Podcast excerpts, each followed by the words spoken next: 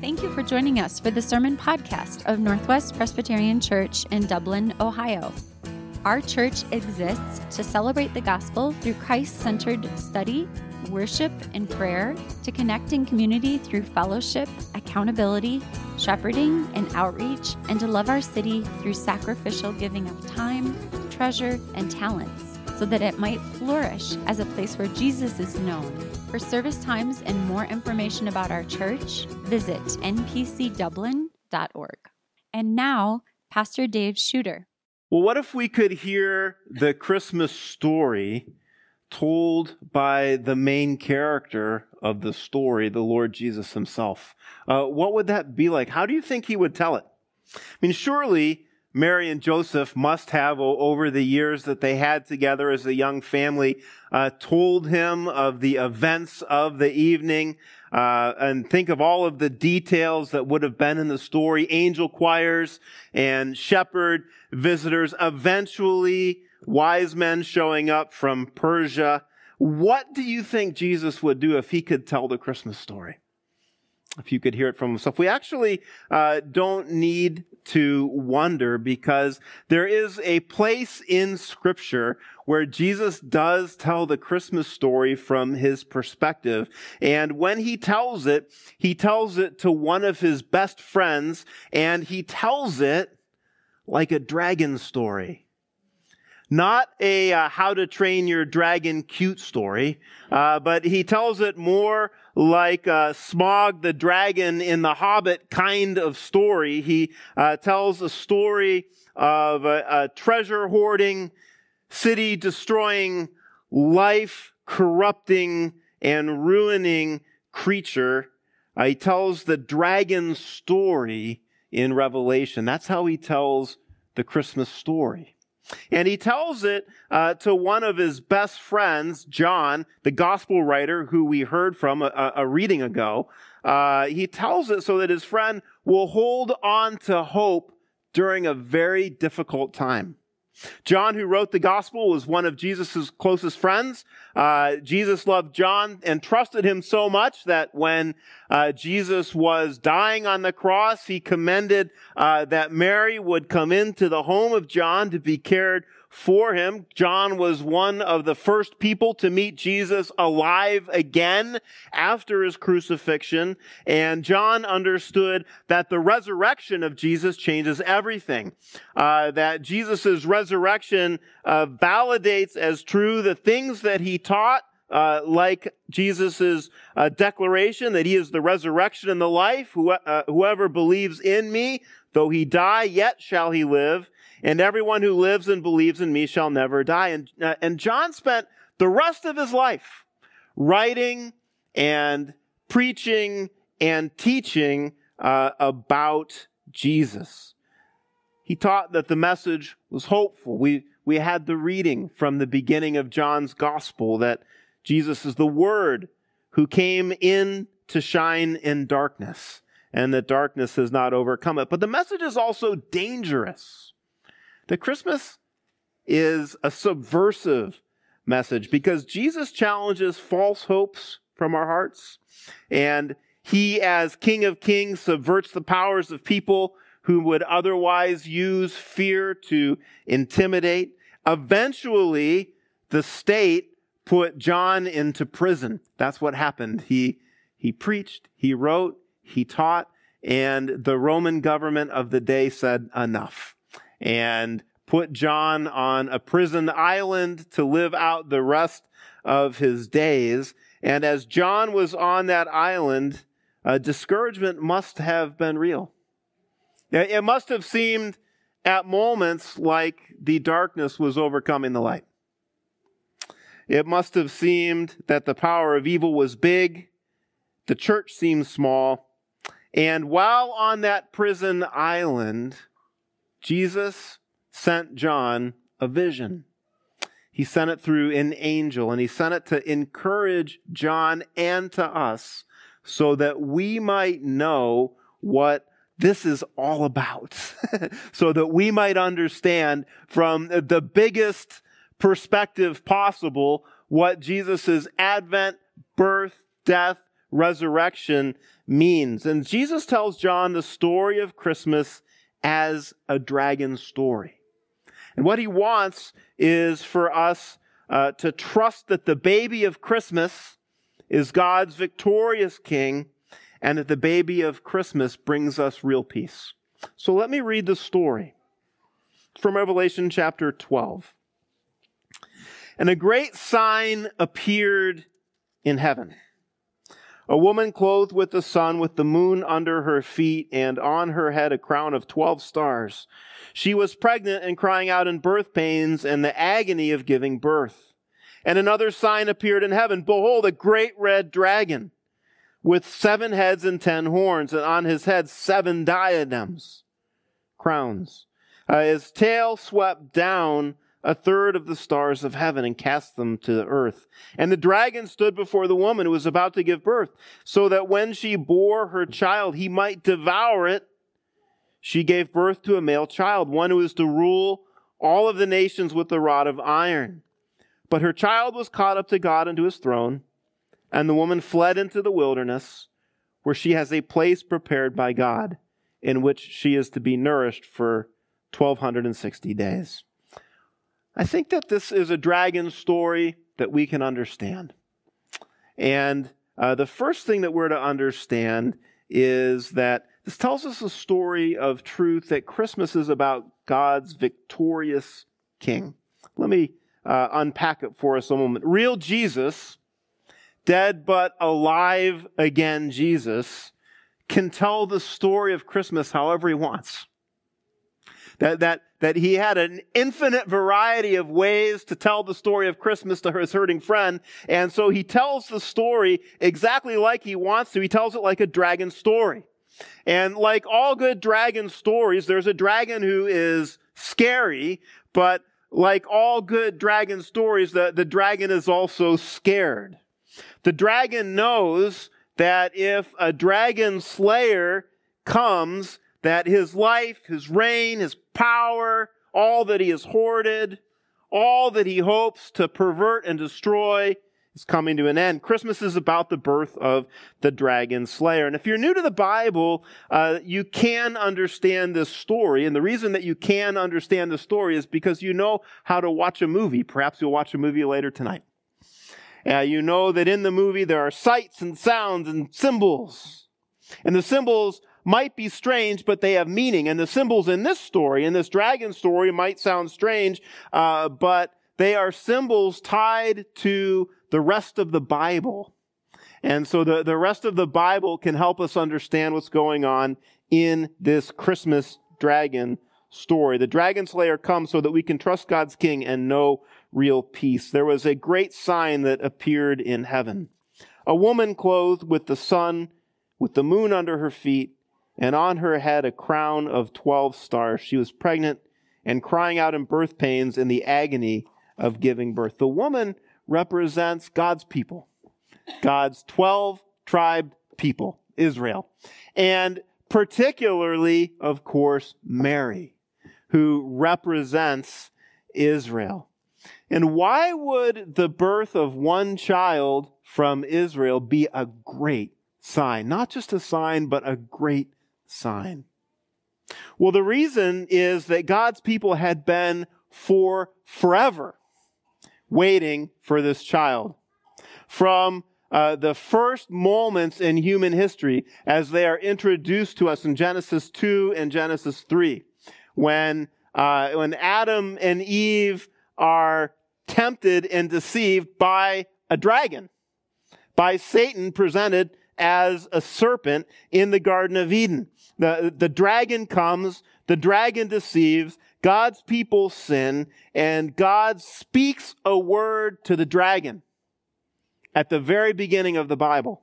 He says to the dragon, I will put enmity between you and the woman, and between your offspring and her offspring. He shall bruise your head, and you shall bruise his heel. In other words, there is from uh, the beginning of human history, a cosmic conflict between the dragon and the people of God.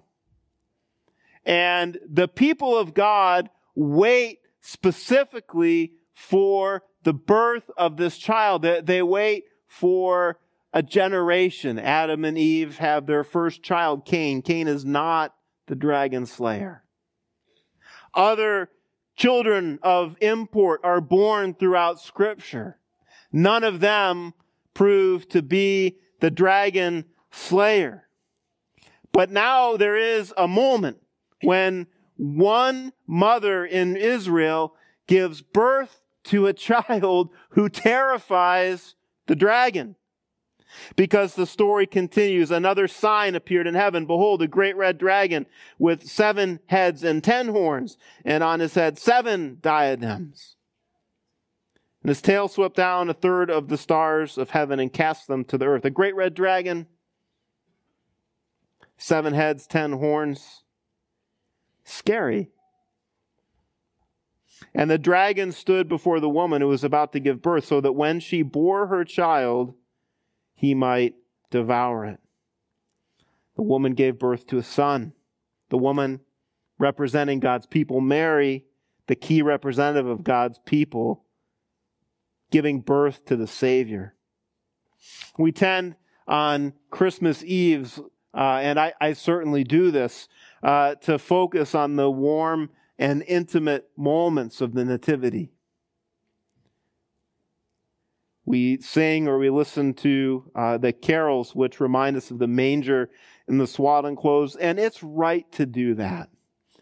But it is also right to remember that Christmas is every bit an invasion story as D Day in World War II. Uh, it is the story of someone entering into occupied territory to overcome evil and bring about victory. And from the beginning, Satan attempts to destroy the baby.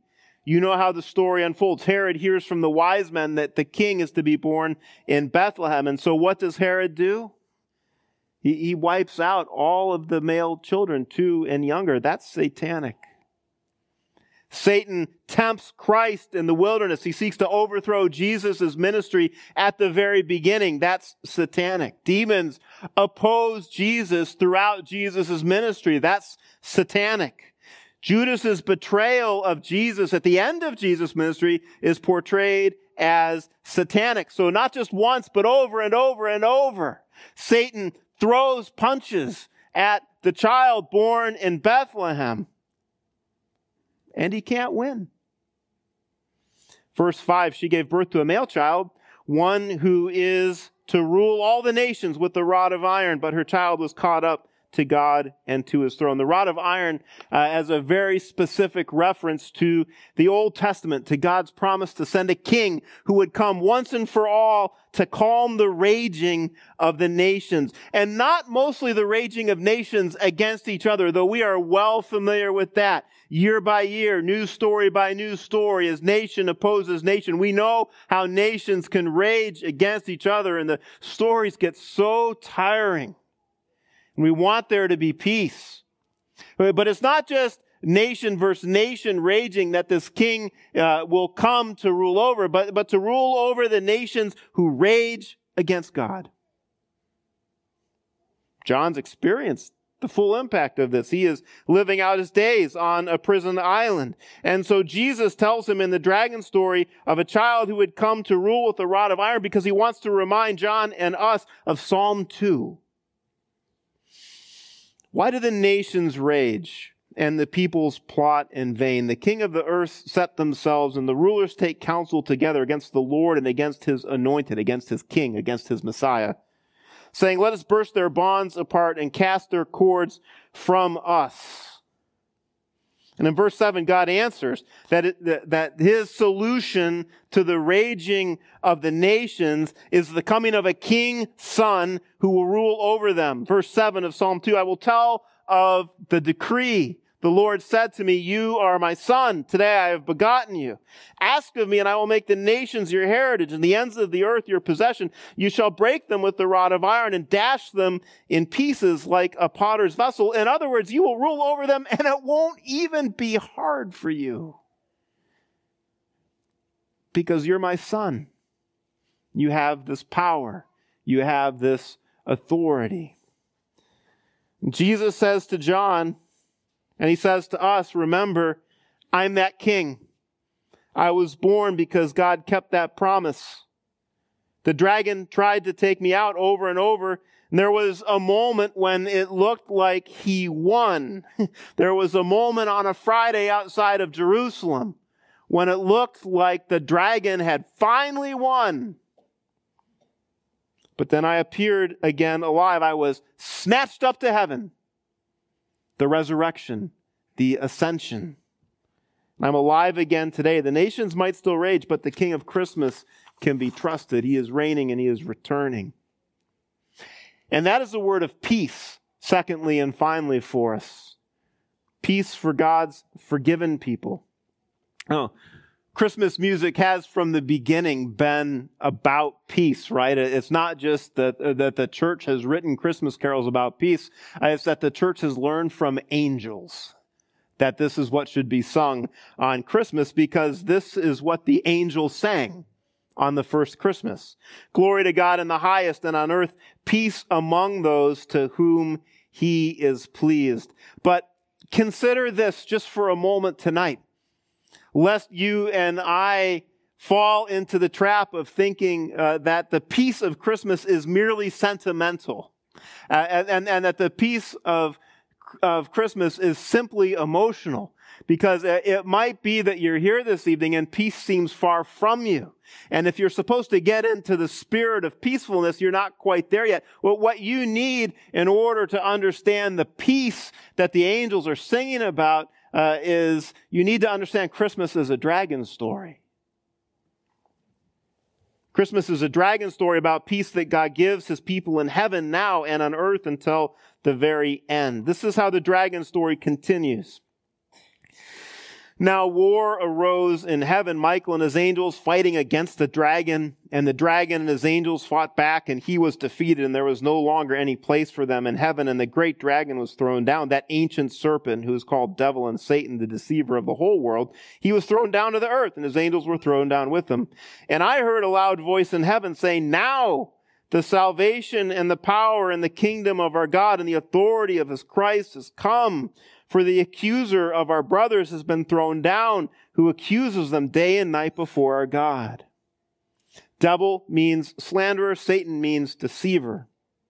The loud voice in heaven, the voice of the church, celebrating Christ's victory, and the expulsion of the accuser, the expulsion of the slanderer, so that the church might know now in the present that Satan is defeated and that Christ has authority and that the accuser who accuses is thrown down. Let me apply this to our restlessness. Let me apply, let me apply this to where we often lack peace. In scripture, Satan's accusations tend to focus on God's untrustworthiness and on the believer's unworthiness. This is how Satan typically operates. In Genesis 3, in the story that I reminded us of, Satan tempts Eve by saying that God's word isn't trustworthy. In Job, uh, Satan twice accuses Job of being an unworthy believer. And two lies that rob Christians of peace are this that God can't be trusted, or you are an unworthy believer. Maybe one or both of those echo in your life this evening. Year to year, lots of times we find ourselves on Christmas Eve and uh, we feel a little bit like imposters. Everybody else seems happy. I don't, don't feel happy. Everybody else seems to have it all figured out. I don't have it all figured out year after year, people will come on Christmas Eve and maybe feel like an imposter. And, and I just have to tell you, I'm really glad that you're here because this is where you should be on Christmas Eve. But if you feel like an imposter, what you need to know about the basics of Christianity is that the basics of Christianity is not how well you've done in 2022 in the run up to Christmas Eve. That's not what Christmas Eve is about. This is not, you know, celebration night for being a super Christian all year. This is a celebration night for a Savior who comes for people who are very messed up. All of us would be imposters if Christianity was about us trying to impress God. He knows us from the inside out. And He knows even more that Jesus' victory answers the accusations. Or maybe you genuinely believe in Jesus, but 2022 has brought real misery, and your faith is battered a bit, and the accusation comes maybe you're just an unworthy believer. Well, Christmas is a dragon story where the dragon slayer's victory means that Satan's accusations have already been answered. He's already spoken his worst. And the answer uh, goes like this John, who is the one who received this vision, tells us in another letter that he writes My little children, I am writing these things to you so that you may not sin, but if anyone does sin, we have an advocate with the Father, Christ Jesus, the righteous. He is the propitiation for our sins, and not for ours only, but also for the sins of the whole world. The dragon slayer's victory means that the answer to his accusations are not our worthiness, but Christ's worthiness. That the answer to the accusation is that, uh, that, that the cross has happened and that the resurrection has happened. That Jesus has borne God's judgment towards our sin. That's how we know that there is peace in the present. And finally, peace on earth to the very end. Verse 6 captures in a nutshell what verses 13 to 17 explain at length. So just focus on verse 6 with me. The woman representing the church fled into the wilderness where she has a place prepared by God in which she is to be nourished for 1260 days. In verse 5, we saw that Jesus was caught up to God on his throne. The dragon slayer is out of reach of the dragon. And so the dragon turns his attention to the church. He turns his attention to the people who follow the dragon slayer. And the number 1260 is a symbolic number that describes the time that God's Old Testament people spent in the wilderness. That's really all you need to know. But if you remember the Sunday school story, God's people spent time in the wilderness and then God brought them in to a promised land. He brought them to settle into a place of abundance, which would be their new home. And this is what Jesus wants John to remember that God protects his people in the wilderness. God protects his people for the full amount of time that they are in the wilderness. And then when time in the wilderness is over, God brings them home. John is to know, and we are to know that God does not forget about us. He does not lose track of us.